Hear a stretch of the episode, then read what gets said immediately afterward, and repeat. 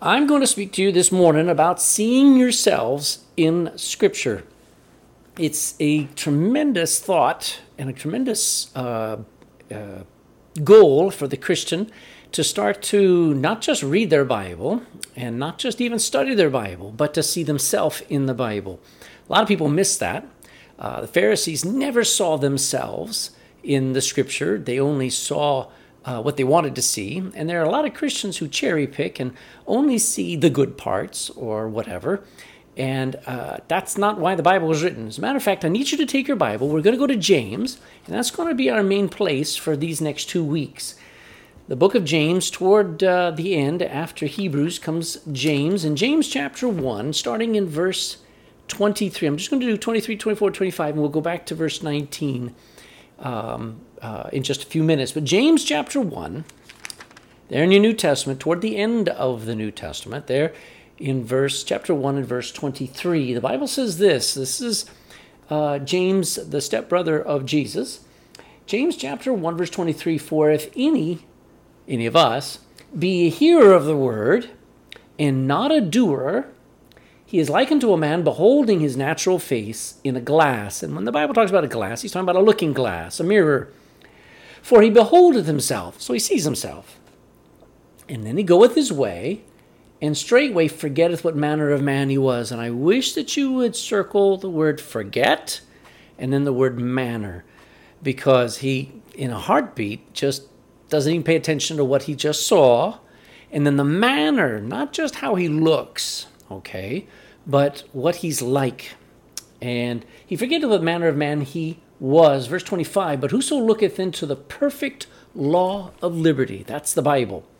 Isn't that a wonderful way to talk about the Bible? The perfect law of liberty and continueth therein. You say, you know, I used to be excited. I used to be passionate about my walk with God. I used to worry about whether I was close to God or far away. Well, you're, you're missing you're missing a lot of Christianity because Christians are supposed to continue in the closeness to the Word of God. He be he continueth therein and and being not a forgetful hearer, but a doer of the work. And believe me, it is work to obey the Bible.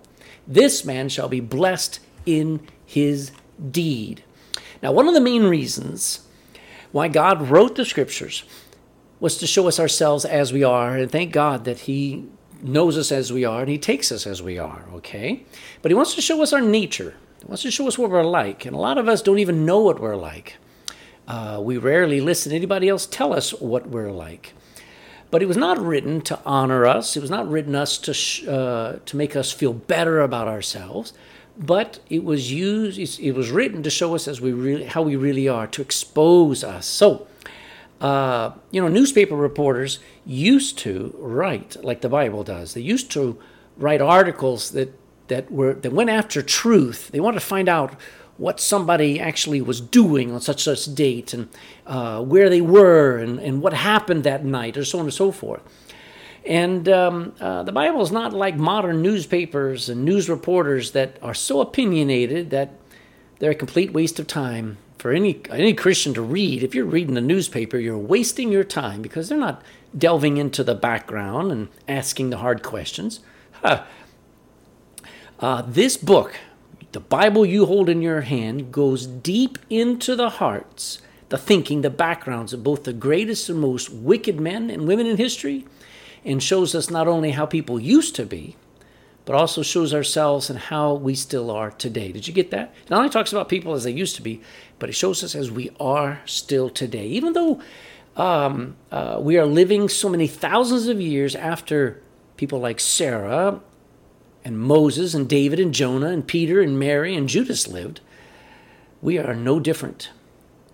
And the worst part is this people today actually believe that we are more moral. That's what I see. People are more moral than people used to be 50 years ago, 100 years ago, 1,000 years ago. They think they're better.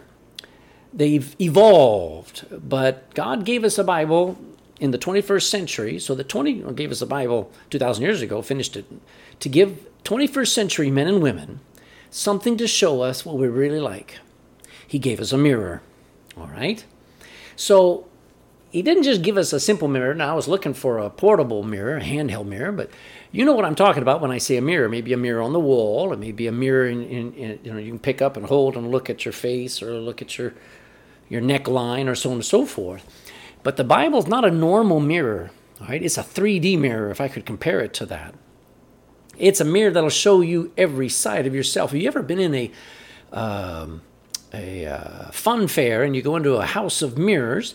You can actually see you from the behind, which is kind of freaky. As you walk and all of a sudden you're looking at this angled mirror there and it bangs around. All of a sudden you're looking at your back end. And the Bible's able to see you from every direction. You and I, we only see what we want to see. We only see what we normally see.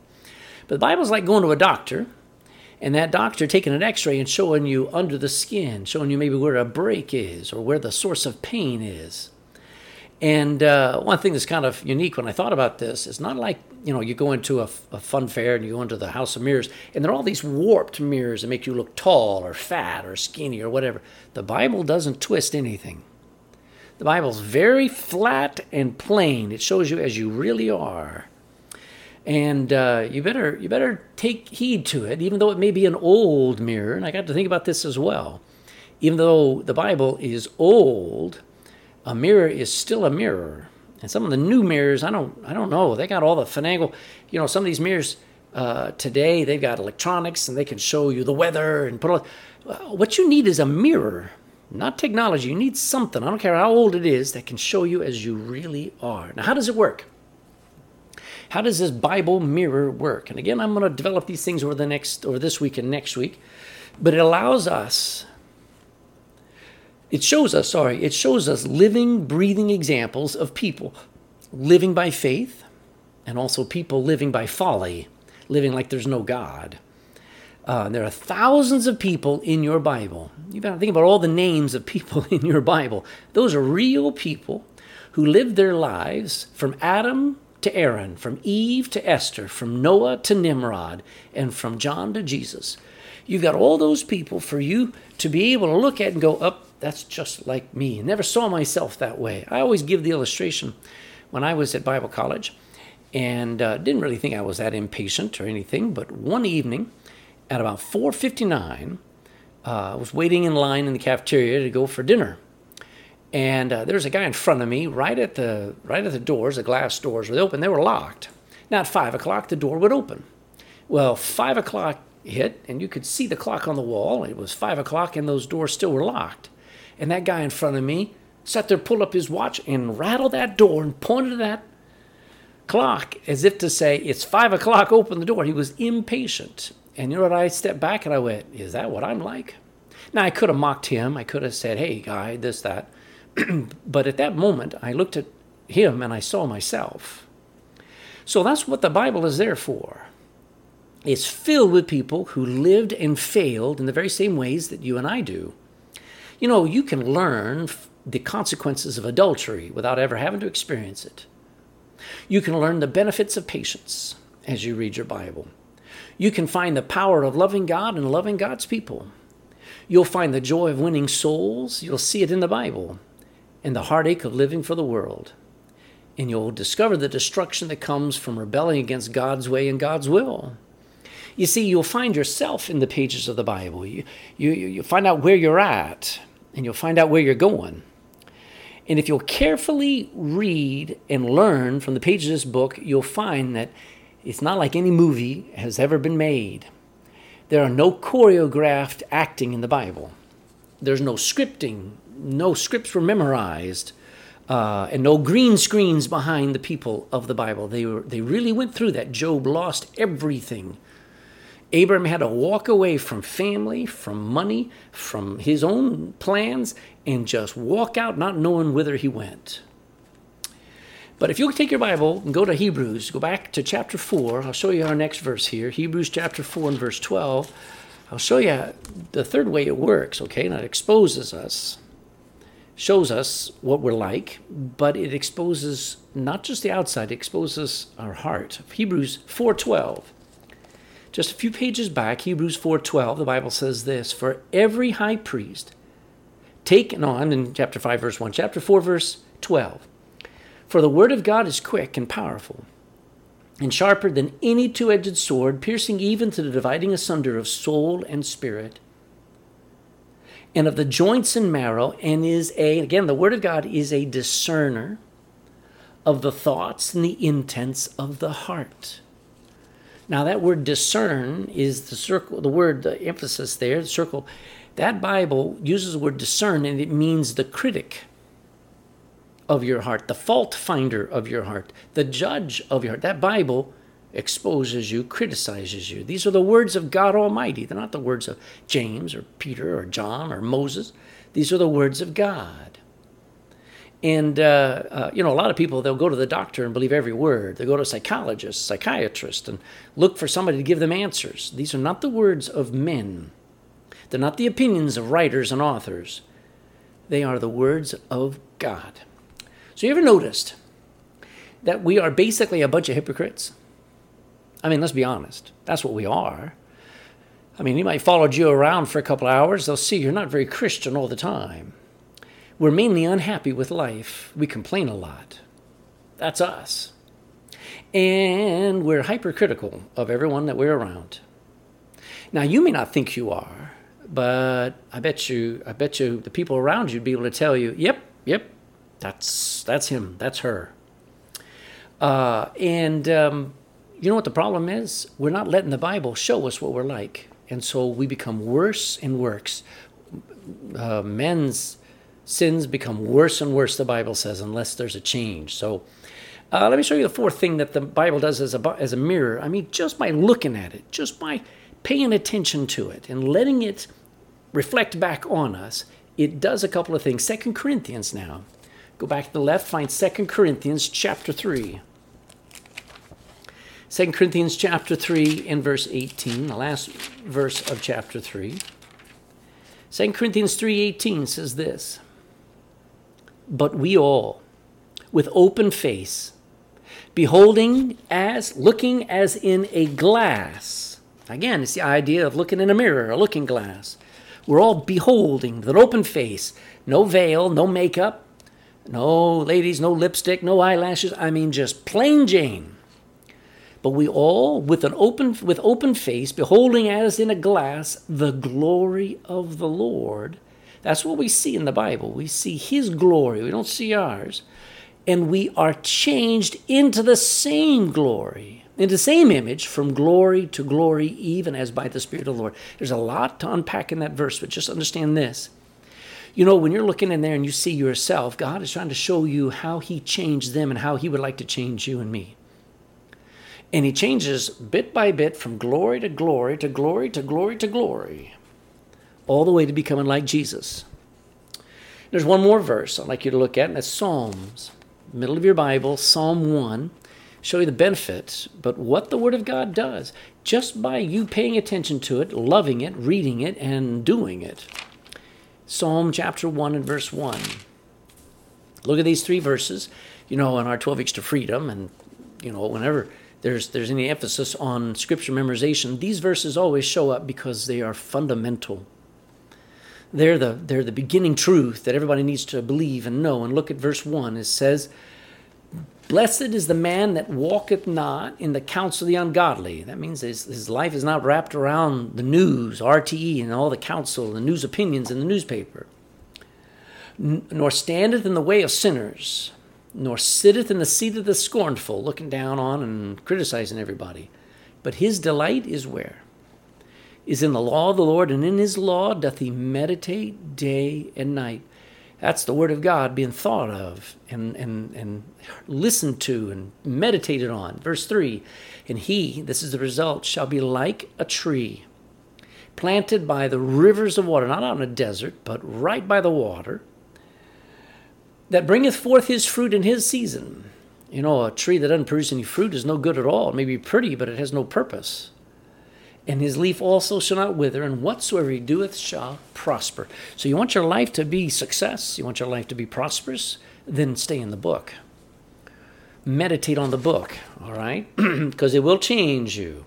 But I got this thought. If we make the efforts, if only we would make our, the effort to see ourselves as we truly are in the mirror of God's Word, then it'll then it will change us. Then it will benefit us. Okay, then it will expose us and show us where we're messed up. But if but none of the pages of the Bible, which were meant to save you and meant to change you, they'll do you no good unless we make the effort to see ourselves as we really are and in the mirror of God's word. The Bible, and I again I thought about this, the Bible is owned by billions of people on this planet, but it's not read and it's not even heard. So we're going to get started on this here now, and uh, let's pray. Father, I pray that you would hear our request. Lord, this one request is that we would learn to hear you. We are so desperate sometimes for you to hear us. And maybe we need to turn around and decide that the, the real problem is we're not listening to you. We're not hearers and and really you compare it to seeing ourselves in a mirror and, and if we only we would pay attention to what we're being shown in the scripture. So bless the the truths this morning. Bless us god with hearing ears and seeing eyes. And help us with a heart that doesn't fight you but that yearns to be changed. In jesus name amen.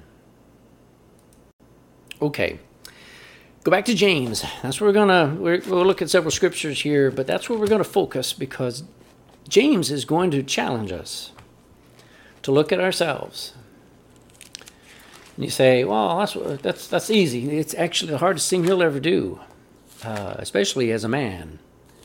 Uh, ladies are very uh, careful about seeing themselves in a mirror. I mean, they'll they, will they will take a long time in front of the mirror. Guys, normal guys we'll pass right by and think perfection, okay? And that's how we treat the Bible. And so, but unfortunately, ladies treat the Bible like guys treat mirrors. So let's get both those things right, where men and women, boys and girls, we treat the Bible like we should, like the proper mirror that it is. We're going to look in verse 19, James chapter 1. And I want to whet your appetite that we're going to get to uh, verse 21 and stop. But until then, there's some things I need to lay the foundation for and, and challenge us with this morning because we got to stop just listening to preaching. We got to start doing what we hear. We got to stop just reading the Bible. We got to start paying attention enough to start doing it, whatever we see in the Bible. So, look in verse 19, James chapter 1, read verse 19. It says this Wherefore, my beloved brethren, let every man, he's speaking to Christians, be swift to hear slow to speak, slow to wrath. Now, that's good advice. That's great advice in dealing with people, but this, James is dealing with us in, in our relationship to the Word of God. So, the first thing that James starts with is the emphasis and the importance of hearing. Uh, I know it seems like I'm talking to the choir when I'm saying you better listen to the Bible, but is it? Am I talking just to the choir? Notice it says, Let every man do you and everyone in your family actually read and, and, and listen to the Bible that you hold in your hand? Or is it maybe just you? Deuteronomy chapter 6. Why don't you go there? Deuteronomy chapter 6. Starting in verse 4. Back in the Old Testament, the fifth book of the Old Testament law, Deuteronomy chapter 6 and verse 4 says this Hear, O Israel, the Lord our God is one Lord. And thou shalt love the Lord thy God with all thine heart, and with all thy soul, with all thy might. It's a great commandment, isn't it? And these words which I, commi- I command thee this day shall be in thine heart. Watch this. These words, circle that, need to be in your heart. Verse 7 and not just in your heart, need to be in the, the, hearts of the people around you, around that table. And thou shalt teach them diligently unto thy children, and shall talk of them when thou uh, sittest in thine house, when thou walkest by the way, and when thou liest down, and when thou risest up. He goes on. And Moses is quoting God, saying that these words need to be in our heart, and they need to be in the heart of the people that we love most and that we live with, our family. Now, James says not just hear it, but we need to be swift to hear it. That's a unique way of talking. Uh, you know, when I was a kid, when my mom called, she usually only called once, and we had to run. When my dad snapped his fingers, and he did sometimes, or when he called my name, I had to go. I had to run. There was no what, I, you know, I'm busy. No, no, no. Uh, I was swift to go and find out what they needed me to hear. Now, that's gone in most homes, but it definitely needs to be back, and it definitely needs to be back in church among Christians. Swift to hear, that means where you're quick to hear what God is saying and not what RT is saying. And for the last 15 months, everybody's been almost desperate to hear the RTE 6 p.m. news report on how many people have got COVID, so on and so forth, how many have died, and they're instant to turn on the news. When was the last time you were that anxious about what is God saying?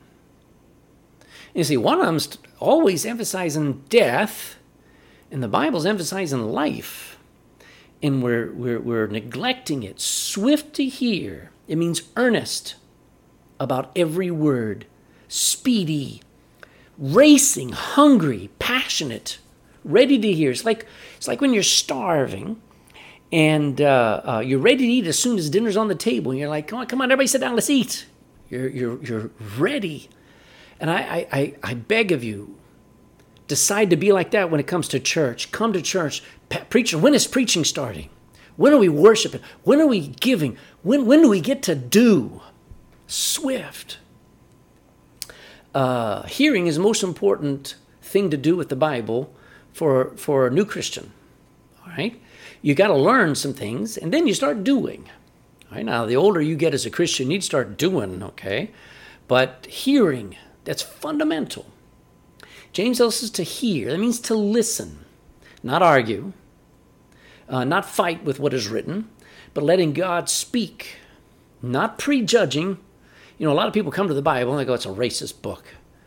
The Bible, oh, well, it's it's it's it's a it's an it's a piece of literature that's out of date. That's prejudice. Uh, I remember a man, a preacher, a friend of mine, telling me he talked to a professor one time and says, "Oh, I've read the Bible." The professor says, "Really?"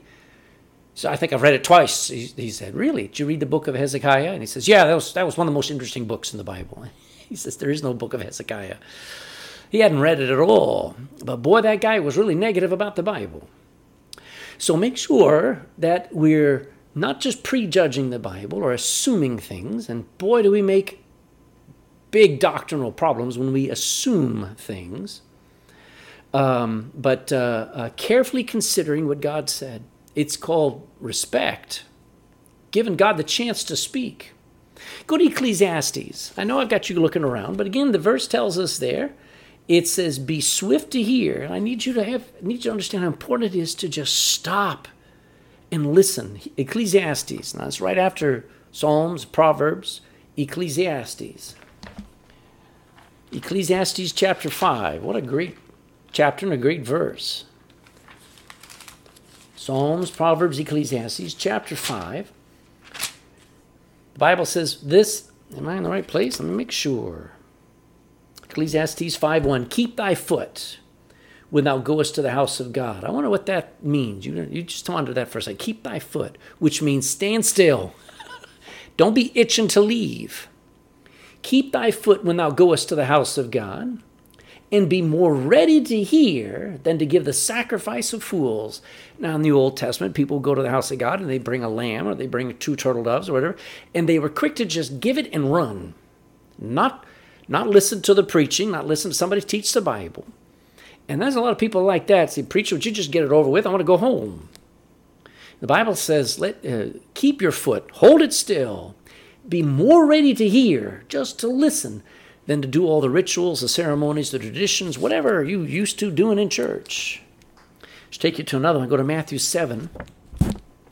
Matthew chapter 7. Matthew 7, verse 24.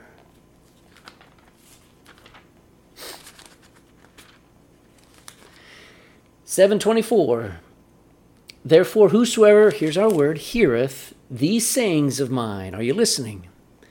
Do you take them seriously? Whosoever heareth these sayings of mine and doeth them. We'll talk about that next week, but just focus this. I will liken him unto a wise man, smart guy, which built his house upon a rock. Now, what's the rock? It's what Jesus said, not what Peter says, but what Jesus said. Okay, not what I say, but what Peter said. And the rain descended, the floods came, verse 25, and the winds blew and beat upon the house, and it fell not, for it was founded. The house was built upon a rock. And verse 26, and every one that heareth these sayings, now they're both in church listening, but only one of them is actually going, I, I hear what he says, and I'm going to do what he says. Everyone that heareth these sayings of mine and doeth them not shall be likened to a foolish man which built his house upon the sand. Now they both have houses. They both have put a lot of time into the windows and the roofs and the, the walls and the paint and the the uh, the curtains. But the foundation's wrong with this guy. And the rain descended, and the floods came, just like the rain came to the other guy on the on the rock. And the winds blew and beat upon that house, and it fell, and great was the fall of it. Why? Because the foundation was wrong. What one more? Luke 18. Luke 18 and verse 8.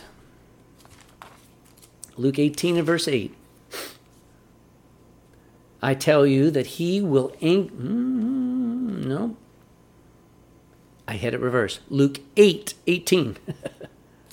Luke 8 18. I'm excited. I get to preach today. Amen. Luke 8 18. Take heed. That means pay attention. Take heed, therefore, how ye hear. Now, I know when Nita's talking to me sometimes, my mind wanders and I look away and I start to see maybe there's cobwebs in the corner or, you know, um, there's grass to be mowed. Uh, no, no. Take heed how you hear. Uh, for what's for whosoever hath, to him shall be given. Now, it's not talking about the money that you have or the houses you have, but the truth that you have to the person who has and holds on to what they've heard. This is probably the most important scripture of this entire message. To whosoever has heard has hold on, what you have, the Bible goes on and says, to him shall be given more. So when you pay attention, God will give you more. And whosoever hath not, all right, so you come to church and just phew, phew, phew, bounces right off of you, misses you, don't get anything out of church, you're never going to get anything. God's not going to give you any more. God needs you to start to want to hear and to get what He's saying. So, um, uh, really, hearing is the most important thing you can do when you come to church. That means paying attention and getting what is said. You know, I'd, I'd probably be in hell by now if one day, back there on the 15th of June, 1980, I didn't finally hear what was being said that was being preached as if it was preached to me. As if I was the one for whom Jesus died. I was the one that deserved hell. That I was the one that was a sinner. See, I could sit there all day and listen to him to preach to everybody else, but I needed Jack Humbert to preach to me. I needed to hear those words as if they were written only to me. Goodness, I've got a lot to say. I'll probably say it next week. But um, uh, start by having a dedicated quiet time where there's no interruptions, no, no phone. Don't use your phone as your quiet time. I know you may be at a place where you can't listen to the Bible or read your Bible. You know, you can actually listen to, to the Bible on your phone. That's cool, all right? But get you a book called the Bible. Get some time, 30 minutes, where you sit down and no interruptions, no phone notifications, nothing where just you listen to God, uh, reading every word, reading out loud. Uh, Nita's been doing a lot of that while we've been traveling. We've tra- I actually am afraid to look at how many. I think we've been in the car 260 hours. I drove 14 hours yesterday. And uh, in that time, Nita's read through the Bible, I want to say almost twice. And is reading out loud, and I love it. It's just my curse is I can't stop her and say, "Well, let me write this down because I got a thought. I want." So I'm actually just enjoying listening and hearing the Word of God. Uh, now you don't have to listen to ten hours a day, five hours a day, two hours a day. That's that's not the point. But are you listening? And reading out loud is actually very beneficial. Where you even hear yourself reading out loud, you'll you'll get more out of it. And read it to one another. Read it to the family. And listen as if it was written to you. Matthew 21. I'll show you another verse here. Matthew chapter 21. Matthew chapter 21 in verse 45. 2145. And when the chief priests, and this is just after Jesus was speaking, and then when the chief priests and the Pharisees had heard his parables, they perceived that he spake of them. they realized he's talking about us. Perfect. Amen. Well done. Maybe you need to perceive that too. No matter how rough the message may be or how encouraging, take it to heart. You know, people say, well, well, don't take it personally. You need to when it comes to the Bible, okay? You need to. Uh, Romans 10 17, don't go there, but you know the verses. So then faith cometh by hearing.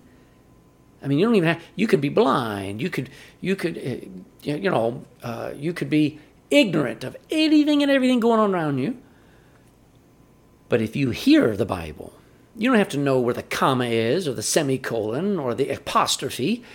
But if you heard the word of God, faith cometh by hearing and hearing by the word of God. The, word of God is what you and I need to hear. Uh, you don't listen. Listen, your wife may feel she needs to nag you. Your husband may need to yell at you. Let me tell you, those things don't change a man. Those things don't change a child. What changes us is looking into the scripture and hearing it for ourselves. So we'll go back to James there. James chapter 1, look at verse 19 and 20. James 1, we'll read verse 2 verses now. Wherefore, my beloved brethren, you back there? James 1, 19. Wherefore, my beloved brethren, let every man be swift to hear. Now that's where I stop, but I want to keep going now. Slow to speak, slow to wrath, for the wrath of man worketh not the righteousness of God. Now you think about that. What are you upset about? Well, that's point two. You and I need to resist doing what we normally do. Um, when it says uh, slow to speak and slow to ma- wrath, it means hold yourself back. You ride a horse, and the horse is prone to bolt and to uh, race and, and it gets very dangerous, you got to learn how to hold that rein and pull back on it and stop it from, from galloping too fast where it will throw you.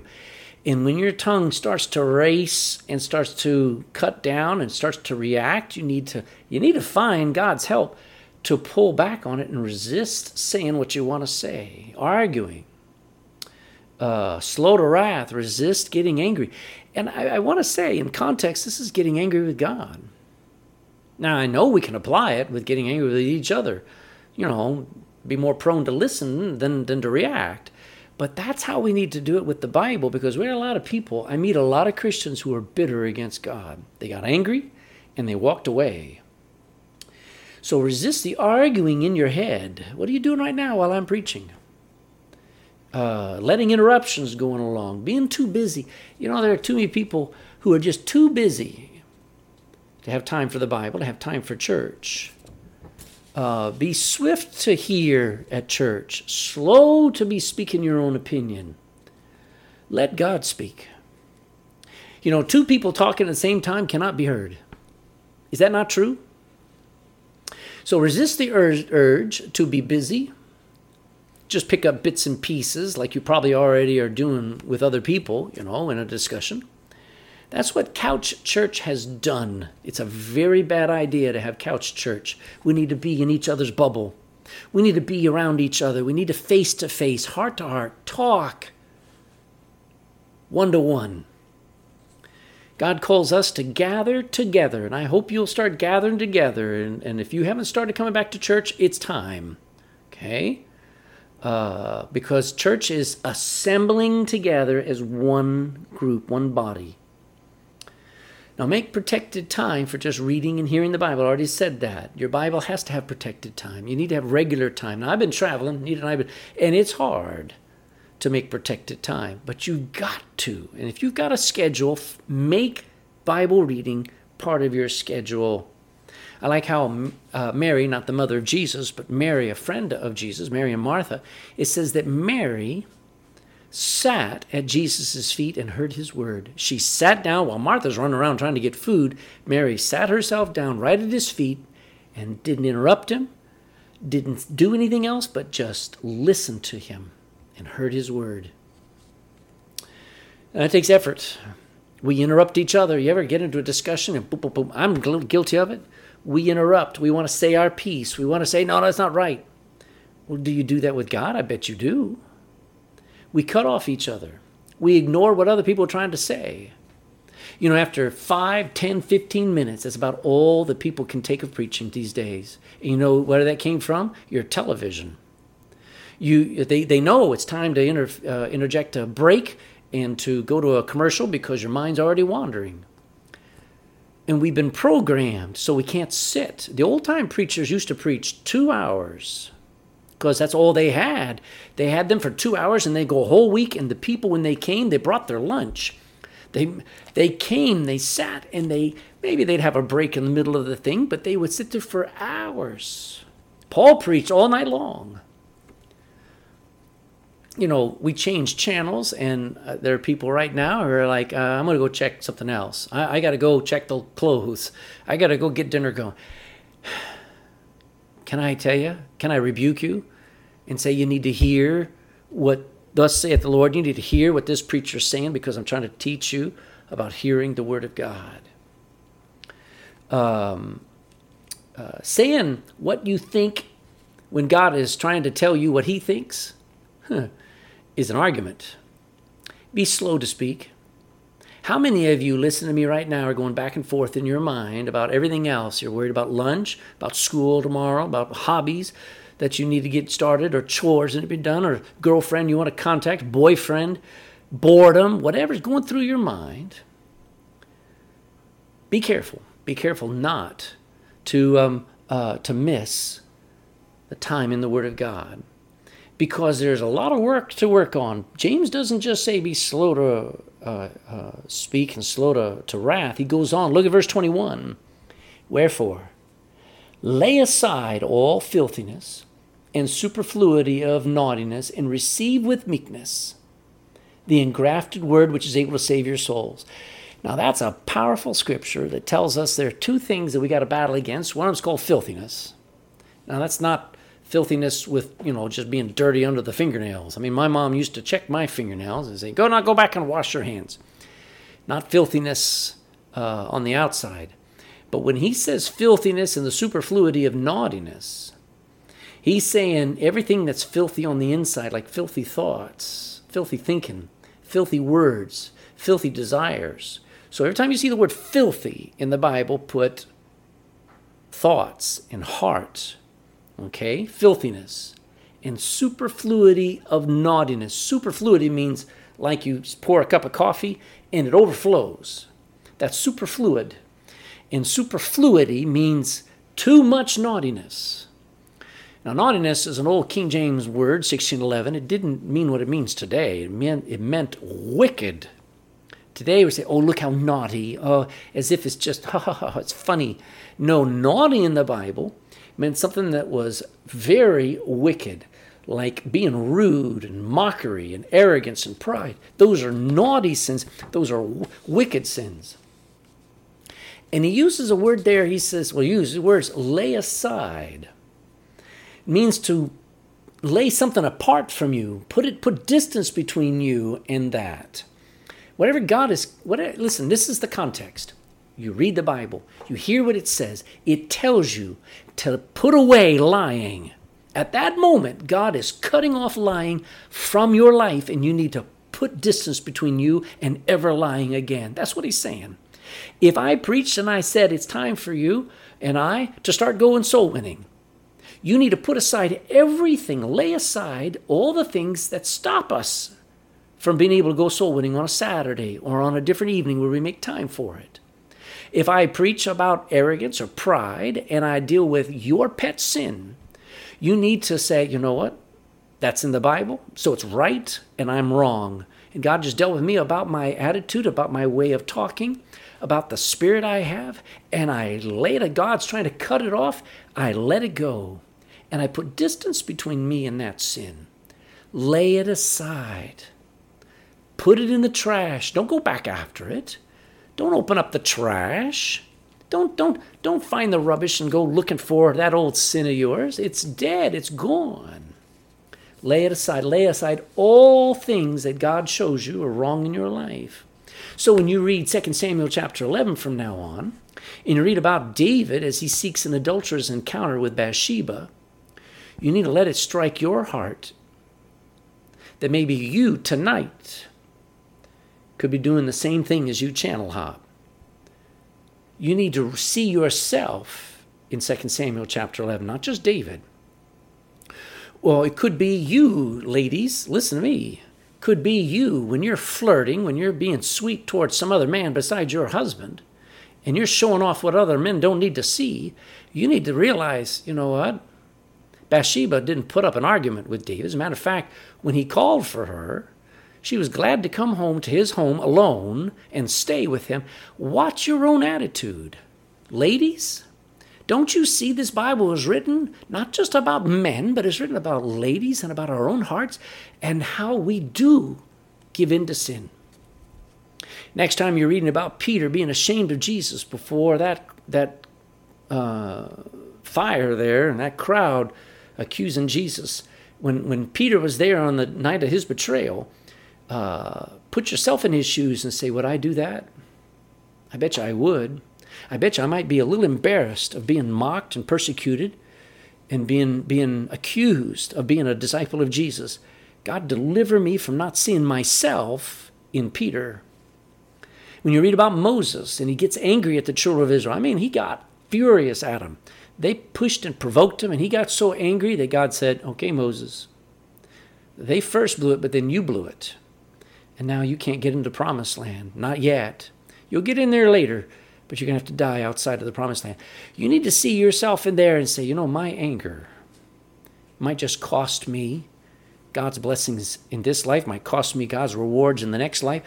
I, I don't want that to happen. God, I see myself in Moses right now. Now, be swift to hear, slow to speak, slow to wrath. Uh, be very careful about being angry with God, being angry with the will of God. I bet there's some of you listening to my voice, listen to this message, I bet you've struggled with the will of God. struggle is good. It's okay. I mean, you wonder, is God really calling me? Is God is, is God actually going to use me? I don't know what goes through your mind. I failed before. So what? The problem is where you start to argue with God, like Jonah did, and you start to resist God, and then you get bitter at God, and then you get angry and wrathful, and then I don't want to do anything for God. Where did that begin? It began when you didn't let God show you what He wanted you to do with your life. Be careful about the anger. So, you know, anytime I may be preaching along just fine, and you're fine until I preach on wives, submit to your husband. And then the blood pressure goes up, and then the eyes start darting, and then the tongue becomes sharp. Hmm. I'm telling you, watch the wrath watch this watch the spirit that's behind how you feel when I'm preaching and when you read your Bible. That's an indicator. That's an indicator that you're not letting God show you how you really are. And He's not just showing you to be critical of you. He's showing you so he can change you. Hallelujah.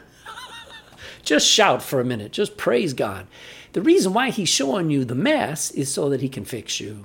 He'll change you from glory to glory.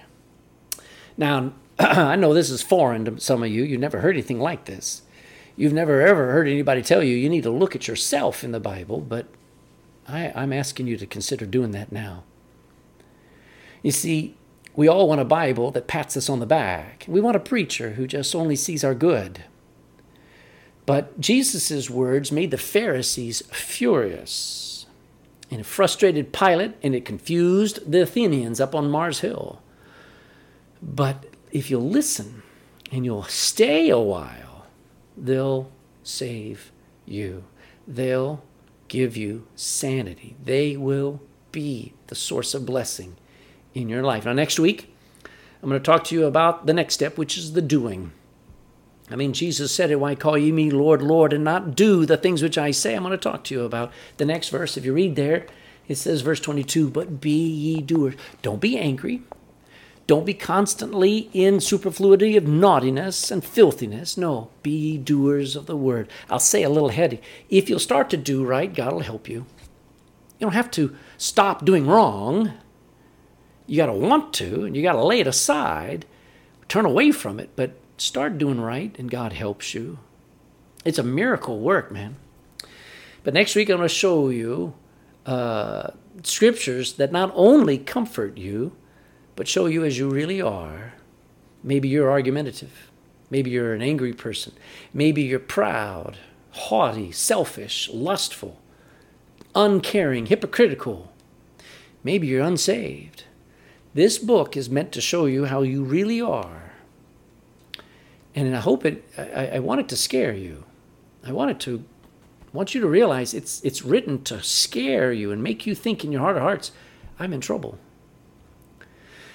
Um, because if you just continue to live the way you are, you might just lose everything, including your own soul. And it's written to push you, to press you into a new way of living. It doesn't come easy, but it comes by God being able to tell you what to do, and you say, okay, yes, Lord. So, by review, let me say this the Bible is a mirror to show us ourselves. How does it work? Well, it shows us real people. I mean, there are hundreds and hundreds and hundreds of names of people and their lives there, and at least a tenth of them will reflect what you and I are just like. All right? Probably more than that. It'll expose your heart. And as you read it, it'll bless you because it'll change you, it'll feed you, it'll stabilize you. But only if you'll make the effort, only if you'll make the time this week to read it do you actually take time to hear what it says? Do you let it speak to you? I mean, when you read these scriptures, you let it, I mean, when it says there, uh, wherefore, my beloved brethren, put your name in there, my beloved Craig. Be swift to hear, Craig, slow to speak, slow to wrath. For the wrath of Craig worketh not the righteousness of God. Doesn't help God out at all. Didn't even deal with that, but just make it about you. I mean, everybody's so wrapped up in themselves until they get to the Bible. Well, now's the time to say, Lord, you got me. Hmm. Do you still resist what God is saying? Just continually doing what you normally, naturally do? Why not start resisting what you normally, naturally already do? Stop resisting staying in bed on Sunday morning. Stop resisting arguing and speaking when you need to just shut up and listen. Why don't you start just the resisting the wrath and the anger and the bitterness. Say, I'm not going to go down there anymore. I want to have a right relationship with God. I want to have a right relationship with God's people. And dear friend, this is if you're not saved, if you have found that reading the Bible was hard on you, was usually it usually cut you instead of making you feel better than wonderful.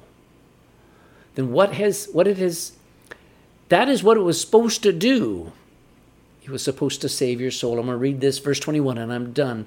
Wherefore, lay apart all filthiness and superfluity of naughtiness and receive. Just accept with meekness, humility, with an, with an empty life, with meekness, the engrafted word. Now, I can't talk about that. It's just, it means it's got life in it. It's got everything grafted in it, not just words. It has the Spirit of God in it, the life giving Spirit of God. Receive the engrafted word which is able to save your souls.